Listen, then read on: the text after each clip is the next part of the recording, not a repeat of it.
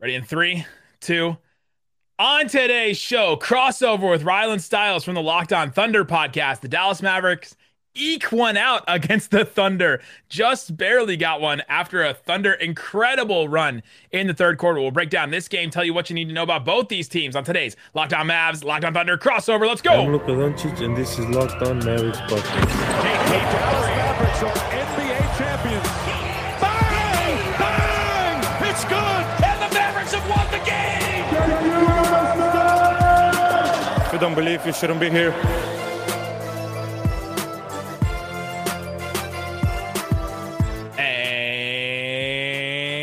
Welcome. You are locked on to the Dallas Mavericks and Oklahoma City Thunder. My name is Nick Engstead, host of Locked On Mavericks podcast, media member and N B A channel manager for the Locked On Podcast Network. Thanks for making Locked On Mavs and Thunder your first listen. I guess I should say and or Thunder. Thanks for making Locked On Mavs and or Thunder your first listen every single day. Remember, Locked On Mavs and Thunder are both free and available on all platforms, including YouTube, where you can see both of our smiling faces here after a, I guess it's a positive result for you as well, right? We're, we're, we're still holding the the tank, you know, the tanking ship alive. Uh, but joining me, multiple-time guest, friend of the show, the host of Locked On Thunder. What you got for me, Rylan Stiles? This was an incredible game for the Thunder in the match because the Thunder played very hard. They came they back, did. and they still lost. So it improves their tank and it improves their draft picks. And so ultimately, that's all you can ask for. And the Thunder and Mavs always play some really, really good games.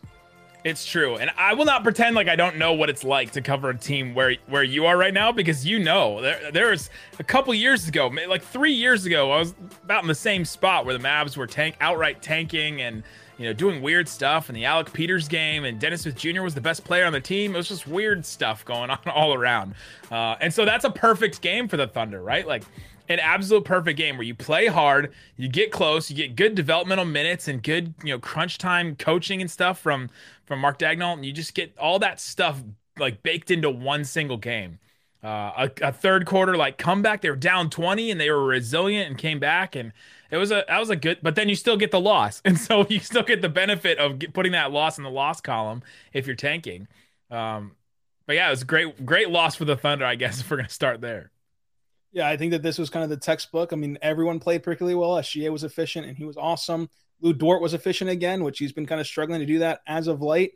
And again, they got the big loss, and they're able to climb up the Tankathon rankings. And I do remember the, the Locked On Mavs podcast uh, breaking into the draft profiles, oh, around January first. I know, back maybe in, earlier than years that. Ago.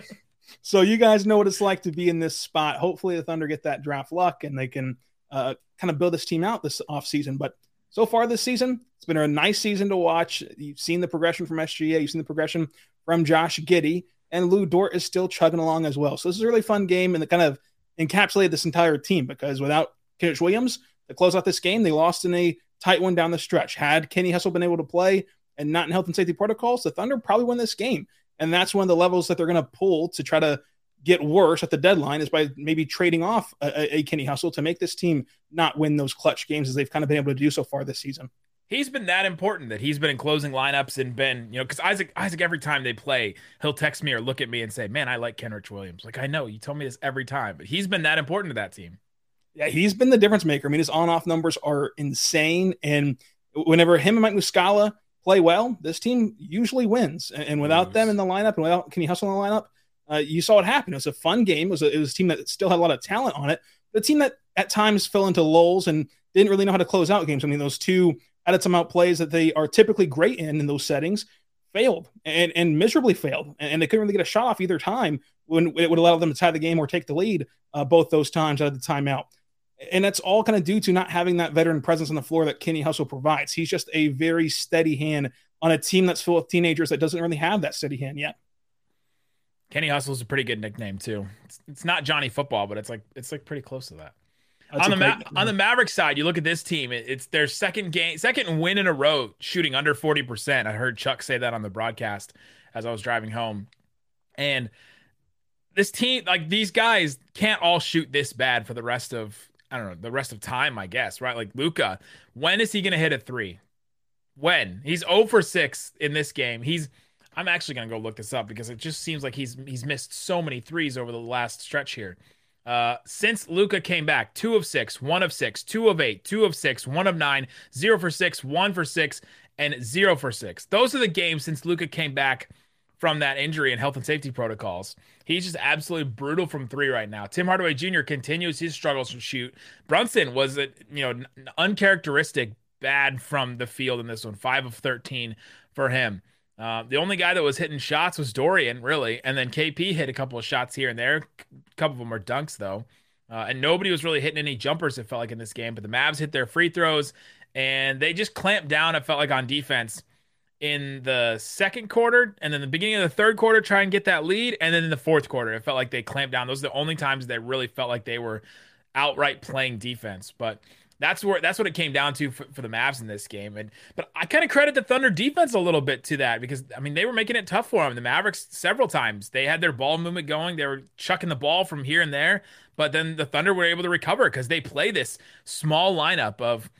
You know, their starting lineup was S G A, Giddey, Jeremiah Robinson-Earl, Darius Bazley, and Lou Dort. That that lineup is all, what, like six something to, to six eight? It's just, they're like all in that six four, I guess, to six eight, right? If, if yeah. On a good day for Dort, maybe. But like it's all in that range, and they're all like switchy and all that kind of stuff. So it's a it's a tough defense to play against if you can't post up K P. And they tried a couple times, and it wasn't successful. Yeah, if if you want to go on Josh Giddey's bio, he's six nine apparently, but by the N B A standards, he's six eight. Tallest player That's on like the Chandler floor. Parsons saying six ten with a ratchet, like his his Twitter bio. Like, okay, all right, we're pushing. The tallest player on the floor was six nine with uh, Jeremiah Robinson-Earl. But yeah, it's a small lineup, and in this game, that was the game plan. They switched more in this game than they typically have, and it worked to perfection. The Mavs got down and down and down in the shot clock, which I know has kind of been the new style under Jason Kidd, but still, uh, it was not a result of, of kind of any system. It was a result of the Thunder playing some really good defense, and being able to be versatile has really helped them make up for some deficiencies in the roster. And so I think that Mark's found creative ways to make this team be competitive, and that's just one of them in getting weird with these lineups. And in the second half, he starts out with Trey Mann in the lineup and has Bazley play small ball five. And then at that point, Bazley's your tallest player at like six nine, six eight, six seven. And this team is is really, really small. And they made a run a little bit in the third. And uh, it was it was a good game for the Thunder. And, and they found a creative way to hang in there with one of the West's best teams. We're recording this during some some late night games. It's M L K Day. A bunch of games are happening. It's an incredible day. Um, you know, Go go listen to um, our, our tweet from Locked On Network that Tony Wiggins from Locked On Jaguars posted, a really good introspective about M L K Day and what it means to him and all that. I think he can say it more than better than I could. Um, but as I'm as I'm sitting here, uh, Russell Westbrook just murdered Rudy Gobert. So we have to, he just completely dunked all over his face, and we have to pour one out for Rudy Gobert and for our boss because uh, his his guy just got absolutely postered by Russell Westbrook. What an incredible like. poetic moment that that just happened. That's payback for the Jazz series a couple years ago against Oklahoma City. Okay. All right. Back, back to our regularly scheduled programming. Um, another thing that, that, st- that stood out in this game was K P did not finish this game. And I wonder if that Thunder defense, the, the, the small ball, the way that you were talking about, he was not able to take advantage of any of those mismatches. And there's several times where the Mavs tried to get it into him. And he tried, I mean, he tried to post up a lot in this game. And he just wasn't able to because of the long arms of these guys. Um, I think it was Mark Daigneault before the game said that they they started Bazley to be sort of a K P stopper. And if I was K P, I would take that so personally and try and really go at him. And he just wasn't able to because, you know, he can't get he couldn't get position against them. And then they would come over and send help quick. And then he would, you know, try to do his he would catch the ball in the post. They would send help real quick. And then he would try to spin and then he would lose the ball or, you know, wasn't able to get a good shot off and all that. But Um, Kristaps Porzingis was getting frustrated during the game. I noted it about the second and third quarter. He would get missed on some things like Josh Green when he had that steal and finish. He could have thrown an alley-oop to, to K P. And uh, there's a couple other times Luka missed him on some, some plays. And then in the fourth quarter, he was posting up. They tried to throw an, uh, an entry pass to him. It was not a good entry pass, and it was either S G A or Bazley or one of the one of those wings you guys have that uh, you know poked it away from him. And he just got so frustrated. Callie Kaplan tweeted that he went to the bench um, and was so animated, threw the ball to Mavs bench, and shouted in frustration as coaches came off the bench for that timeout at that part in the fourth quarter.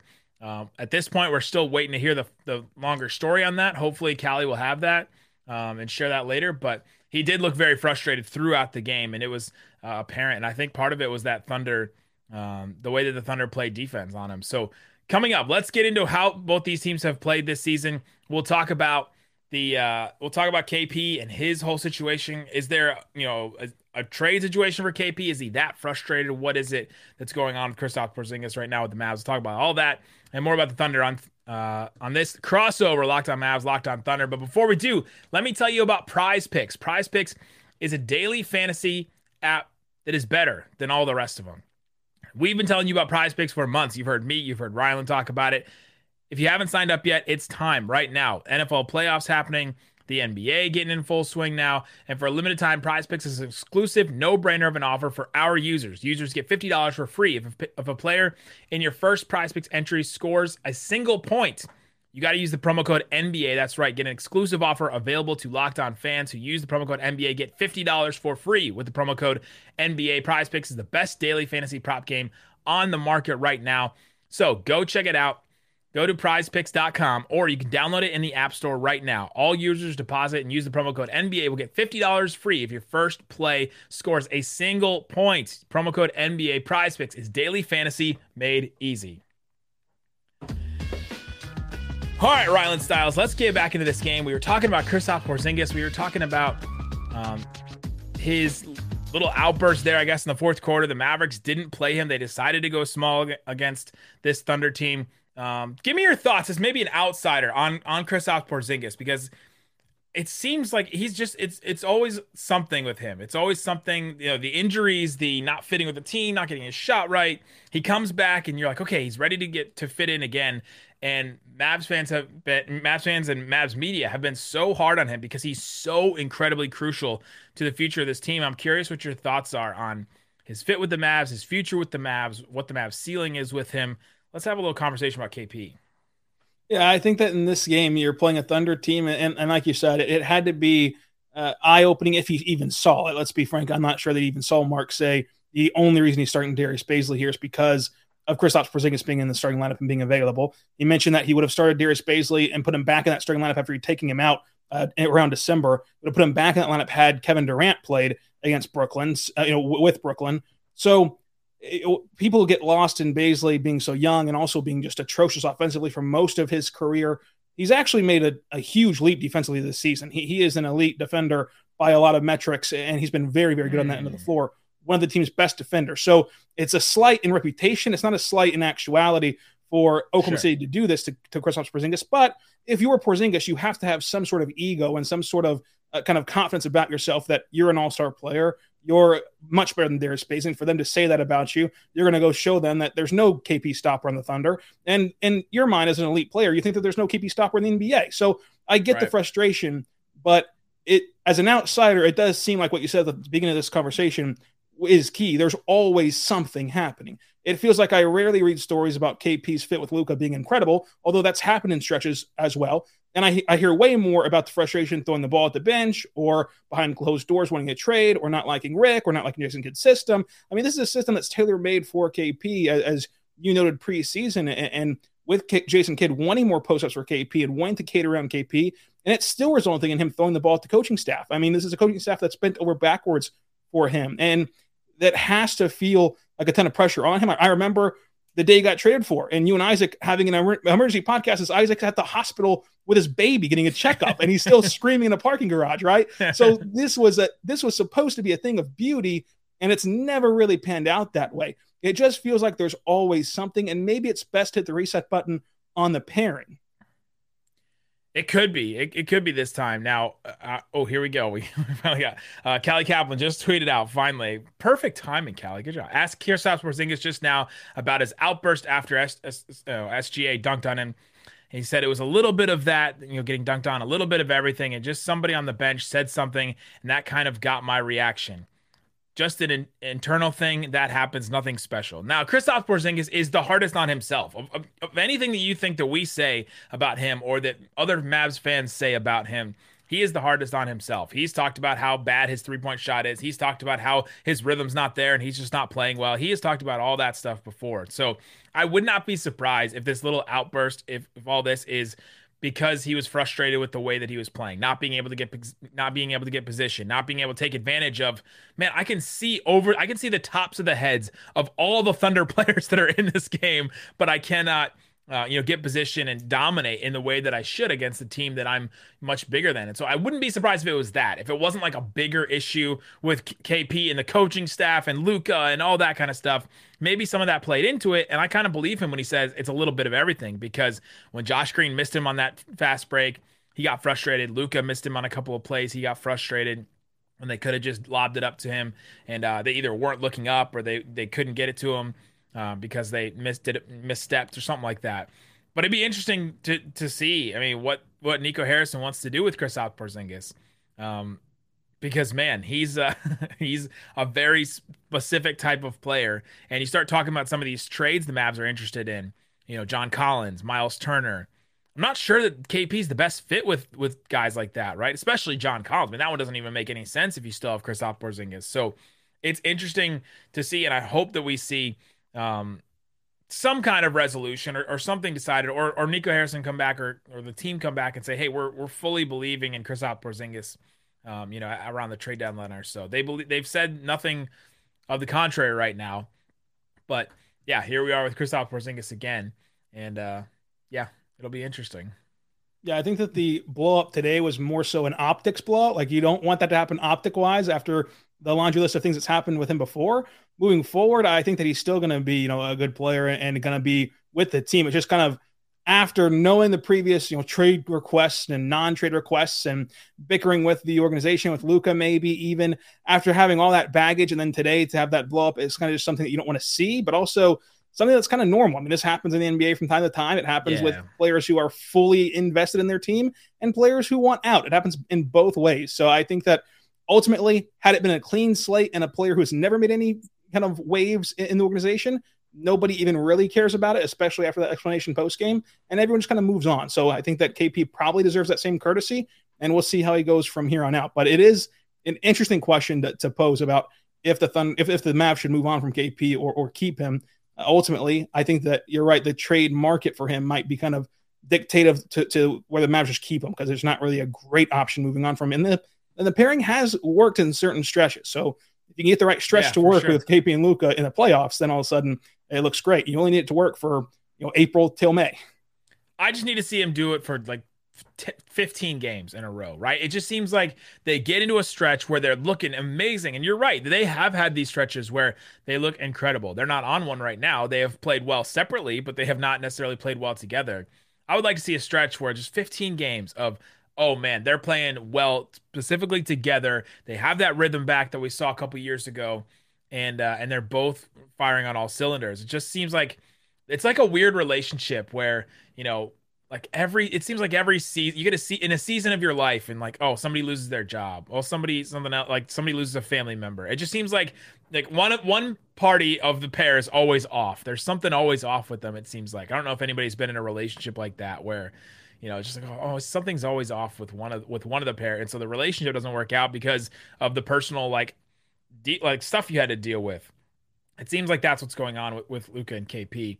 Um, but yeah, that's what that's where we are with with Kristaps Porzingis right now. We don't know any more about his uh, outburst or his, you know, frustration. I would guess, and I would I, this is my this is still my guess, is that he was frustrated in himself, frustrated in not being able to to dominate the way that he wishes he could against this Thunder team.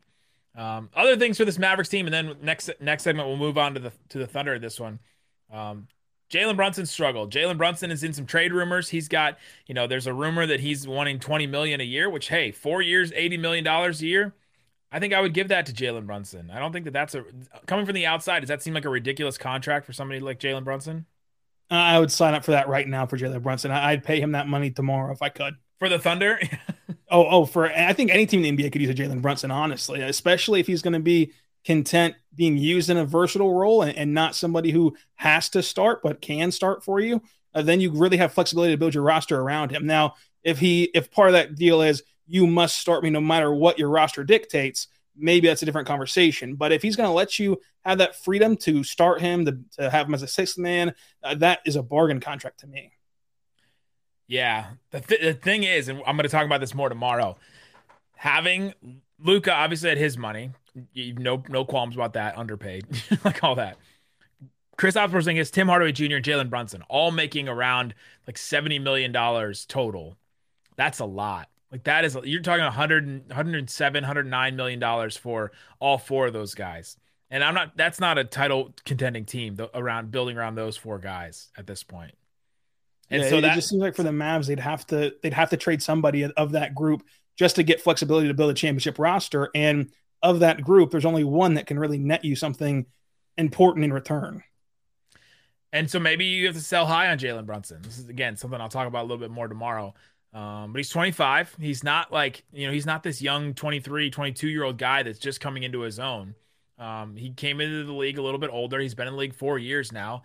So you even look at the difference between him and Luka. Luka's twenty-two and Brunson's twenty-five. The, the difference in that, because of Jalen Brunson went to college for the, for what four? He went to four years, right? Villanova, uh, three years at Villanova, but started when he was nineteen. So, um, yeah, that's an interesting thing that the Mavericks are going to have to figure out. Do they sell high? Do they not? But coming up, let's get into the Thunder a little bit more. Let's talk about this team because I saw them in person tonight and I have some thoughts on this Thunder team. So I'll have you ask me some questions about the Thunder and we'll talk about them coming up. But before we do, let me tell you about bet online dot a g, the fastest and easiest way to put down some money on sports.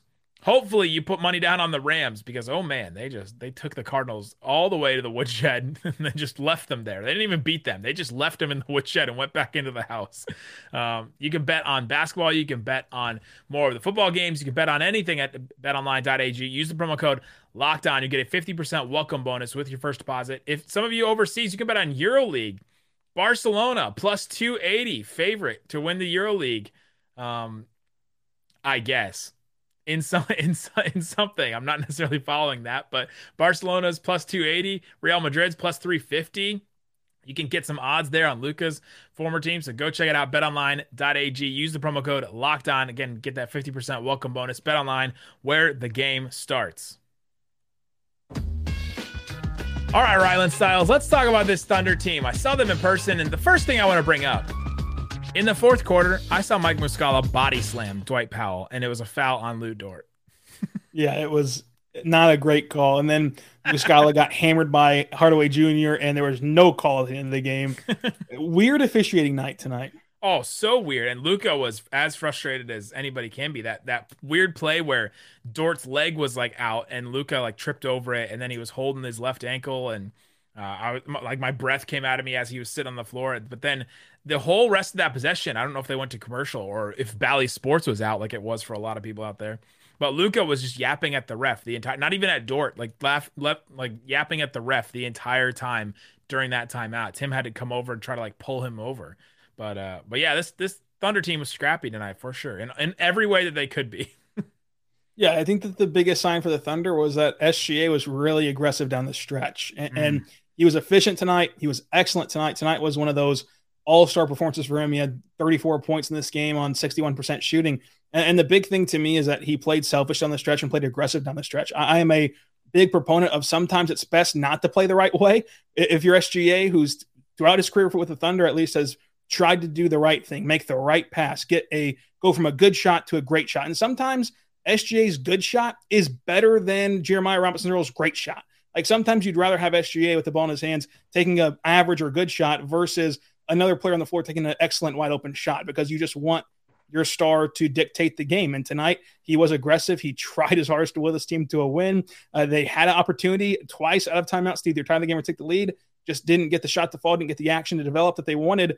But S G A being aggressive and assertive tonight and, and passing up the quote unquote right basketball play for a better one with S G A's at the helm, I think was a good step in his development that he has not really taken much to this point. He had a few games like that last year, uh, and now this year he's doing it again. So hopefully he can start to build on that and just kind of flip the switch of I'm in a different category than every other basketball player. I do not have to make the right technical play every single possession.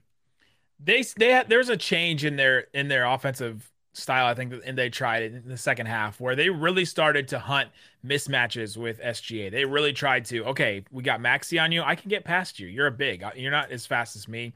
I got Brunson on me. Okay, I can go over the top. Like I got Tim Hardaway Junior on me. I can do anything against you. Like, like, they just tried to like hunt all the mismatches with S G A, and I thought that that was really smart, especially since they were already switching on the defensive end. They had the personnel to do it, so you might as well just do it on the offensive end as well and play it kind of like a, you would play a playoff game, right, with that mismatch hunting that you know teams do. And so it was really working for him, and I thought that was a big thing that he got uh, in his favor and was able to take advantage of. And then the eleven of twelve from the free throw line. Like, he was getting foul calls all over the place. He talked about weird, he talked about weird officiating. Uh, that was to his benefit for sure, him and Luka. Shea was eleven of twelve. Luka was twelve of fourteen in this game. Those guys were living at the line in this one. Um, but yeah, it was. I thought it was an incredible game from him. thirty-four points, six boards, five assists, two steals. Um, really good. Good leadership, I thought, from him. And uh, you can just tell he's the best player on this team. And man, I was telling you before, I think this this Thunder team, if you can get the number one, right, the the Ja Morant type, if you can get that and S G A is your second, like your secondary, then all of a sudden, I mean, how you're two or three years removed from being this this Grizzlies team right now, right? It, they seem like they're being built in the same kind of mold. Yeah, and, and luckily with the, the draft capital Thunder have in the future, and then uh, a fortunate break for the Thunder, a really tough break for the Clippers, but the Clippers situation right now where they might not have Paul George or Kawhi for the rest of the season, and that pick is totally unprotected and owed to Oklahoma City. Uh, between those two picks this year, the Thunder's own pick and the Clippers pick, plus the future capital, they should have a good shot to trade up in this draft if they don't get the lottery luck, because you'd imagine the Thunder are going to be one of the three or four worst teams in the N B A, so their odds are going to be significantly higher to have their pick in the top five, and then the Clippers might be a bottom ten team as well, yeah, depending on true. how these injuries unfold. So then you have two top ten picks maybe in the in the greatest world there is in the lottery luck for the Thunder. And that, that's an easy way, an easy route to trade for something significant to get you a guy to pair with Giddey, to pair with S G A. And this team is pretty close right now. I mean, this game against the Mavericks, there's been games like this before where tonight the, the Thunder abnormally shot bad at the free throw line. They've been, they've been really good at the line this season. Tonight they shot seventy-nine percent, which isn't terrible, but isn't their standards of operating. And whenever you lose by two, those missed free throws come back to haunt you. Mentioned the two out of out of timeout plays where the Thunder usually excel at, that they just struggled in and could not get their action developed and could not get a, even a shot off either time uh, to tie or take the lead against the Mavericks late in this game. And so uh, the Thunder are right there. And it's interesting because it seems like there's a one ping pong ball away, where if they get that ladder like this year between Paolo, between Chet, between Jabari, Jabari Smith, if they can get one of those three guys, plus have still have historic draft capital, even with that draft selection out of the way, uh, they can really dictate the market and fill out this roster quicker than expected and get back to the postseason relatively soon. It will, at that point, really just come down to how fast can they develop, and, and no and no more kind of tanking, but just how fast can this young team naturally develop. And stop, like, getting veterans and then trading them for a first-round pick, like, and continuing to flip, like, to do the, right. the fixer-upper move, right? When can they stop doing that? Maybe never. They'll just continue to do it. It's a, it's a good bargaining chip for the Thunder in the small market where, you know, you're not going to get – top tier free agents, and you're gonna have to build through the draft forever, even whenever you have uh, the destination part. I mean, Gasol wouldn't come to the Thunder because they didn't have the right theaters, and and he wouldn't sign with them even whenever they had three future Hall of Famers on the team, and you had Al Horford locked in in his prime, but then Kevin Durant went to Golden State and that fell apart. So it's like you've never really had free agency luck, you know, even whenever you had historically great teams and a ton of Hall of Famers like Russell and Kevin Durant and Ibaka and Harden, and you just never could get anyone to sign anyway. So you're always going to have to build through the draft, even after your roster's kind of put together, or at least both of the trade market, and the best trade assets are draft picks. So getting them for a guy like Kenrich Williams this year, maybe, and getting them for a guy like Al Horford on, a, on his last leg, that's going to be very beneficial for the Thunder long-term. I want to give a shout out to Jeremiah Robinson-Earl, because I'm pretty sure I was sitting behind his family tonight because I saw two J- JRE jerseys in the, in the same row. And I, that, That's a coincidence I cannot believe in. So if you're J- if you're Jeremiah Robinson, if you're the Robinson Earls out there, shout out to you guys for supporting your supporting your guy out there. Uh, other guys that stood out to me, Lou Dort, man, that guy can still defend, and his confidence in his three point shot. If you like, if you don't watch Thunder like I don't, and then you watch them again, you're like, oh my gosh, he's so confident in his three point shot. That is a big change that's happened in the last couple of years. He's gone on that like Dorian Finney-Smith route of, hey, in, in two years, I'm going to be a competent, like really actually good three-point shooter compared to where I started my career in the N B A. Uh, that really stood out to me. And he was two of five in this game, but even the ones that he missed just seemed like he was so confident. One of them he made was like in transition too. It's like, oh, a good three-point shooter takes that shot, and he was taking them. And he is great from the corner. He doesn't shoot much from the corner. He usually gets his shots from above the break. From the corner, he's over forty-five percent from three. So he's really improved. And And that's kind of a sign to me of how legitimate the shooting is. If he's a part of this team long-term, like we can all expect him to be or hope he can be, uh, then you'll see him start to shoot in the corner more, because you're going to have different perimeter players that will operate above the break. And so whenever you slide him down in the corner, he's already shooting forty-five, forty-six percent from that area, according to Cleaning the Glass. And so that's going to be the shots he's more comfortable with taking. And that's going to be the shots that kind of naturally unfold for him as this roster gets more and more playmakers, gets more and more offensive heavy players, and like Jabari Smith, like S G A, like Josh Giddey, that'll push him further to the corner and not so much uh, shooting from the coach's stripe or shooting from, you know, the top of the key. And in those areas, he's thrived in really his entire career, but specifically these last two years, he's been really, really good on corner threes. And that's kind of the key to success for the Thunder long-term in the sense of finding his offense. I think they're going to do that particularly well as they get a better roster around this team. I was disappointed I didn't get to see any like masterful Josh Giddey moments in this game, but what's your, give me just your like, I guess, elevator pitch or your take on where Josh Giddey is in his career right now. What do you think his ceiling is? Like, what is his whole, uh, what's his whole deal, I guess? Give me, give me the whole breakdown on him. Uh, well, the ceiling for Josh Giddey to me, and, and surprisingly enough to me, I went on an N B L podcast and my ceiling blew them out of the water. I expected them to be kind of homerish about Josh Giddey. Uh, I, I apparently am higher on Josh Giddey than they were. Uh, but the, the big thing today was his three-pointers, two for four from three. Since coming back from COVID protocols, he's been excellent from three after being dreadful to start his career. And he has openly admitted he has to change his jump shot mechanics. He has to change his shot. Yeah. But you can't do that within the season. He said this offseason, him and Mike Wilkes are going to get into the lab and they're going to change his jump shot, and we're going to see what that looks like in the future. But even with this jump shot that he admits has to change, he's kind of found his stroke a bit from beyond the arc this season as of late. But the big thing for Josh Giddey to me, his ceiling is Jason Kidd. I mean, that's a Hall of Famer. That's a top seventy-five mm. player of all time. He is an excellent passer. He's an excellent decision maker. And his assist numbers could be even higher if this team was kind of, again, fleshed out with better players True. on it. True. I think that he also is not playing with a traditional big man, which might hurt him a little bit yep. in that playmaking area. And he already has some traits about him that are simply elite. He's an average defender, so he can be good at staying in front of you and sliding his feet defensively. He's not going to blow you away. He's not going to be Lou Dort, but he's also not going to be a turnstile on that end. So that end's kind of taken care of. On the offensive end, he is an elite floater. Like, he has an elite floater game that yeah. with his passing ability, if you give him a big man to lob to, that floater just kind of branches off from his scoring tree, a ton of different options uh, for Josh Giddey out of that floater. And then also just the crazy passes he makes. Being an elite inbounder as well helps you in late game scenarios. Having an inbounder you can trust is huge in the playoffs. It is critical in the playoffs down the stretch in those out of timeout scenarios. And so at, if he can get that three-point shot to uh, come around where you have to respect him, it doesn't have to be incredible, but if you can just get thirty-three percent, thirty-five percent where you have to play him at the perimeter and then allow him to dribble past you and set up something for someone else, that's a big deal. If you have to play like Ben Simmons, though, maybe that stunts his growth a little bit. So we'll see how his three-pointer develops, and that's kind of the key for him and the difference in him being a nice starting player and a Jason Kidd-level starting player where he's a championship-level player, a Hall of Famer, and somebody that can really lead your franchise. So the ceiling is very, very high for Josh Giddey. And you know, uh, on draft night, it was a very puzzling at the time, but it's really paid off. That's true. It looks it looks a lot different than it did on draft night. I think that it's been uh, it's been a, a pretty good decision because you look at some of those guys. I mean, Kuminga's had some moments and he hasn't gotten as much playing time, but Franz Wagner, okay, Davion Mitchell, you know, fine, can be good. Book Night. I mean, there's not really anybody below like Şengün maybe, but it seems like that's more of a Ro- Rockets fans love him than he's actually he's actually. Yeah, Şengün's a huge poku. Like anytime Şengün does something great, Rockets Twitter just floods to Twitter and like clips all the tweets and everything about Şengün. They all go watch Jackson's YouTube channel anytime he puts the – like literally his hack is he'll just put Şengün's name in the title of a video. And I respect it. That, that could have been us in Oklahoma City, but uh, we needed true. a couple more first-round picks. Yeah, you traded – you basically drafted him and traded him away. Um, but, yeah, I don't know if there's anybody below that that you feel really bad about at this point, at least you know halfway through a rookie season. Yeah, obviously it's still early, but as the early returns right now is that Sam Presti – hit this pick out of the water. And no matter what that becomes in the future, you had to nail pick six to start this rebuild. First year of a true rebuild, you must hit pick six after getting some terrible lottery odds.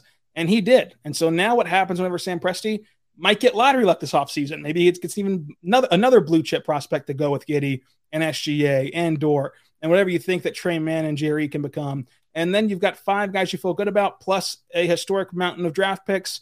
Let's let's dance. Let, let's see what you can trade for in the open market. I mean, the drama is around the corner in the N B A. There's always going to be that disgruntled star, and the Thunder are lined up a little bit with these draft picks to capitalize on that. If you want to dance with Locked On Thunder, go subscribe to the podcast. Go ahead and go on the YouTube channel as well. Go check out Rylan. Guys, thanks so much for listening to Locked On Mavs, making us your first listen every single day. Now go make your second listen, Locked On Bets, your daily one-stop shop for all your gambling needs. Locked On Bets, hosted by your boy Q, has expert analysis and insight from Lee Sterling. It's free and available on all platforms. Guys, thanks so much for listening to Locked On Mavs and Thunder crossover. Peace out. Boom!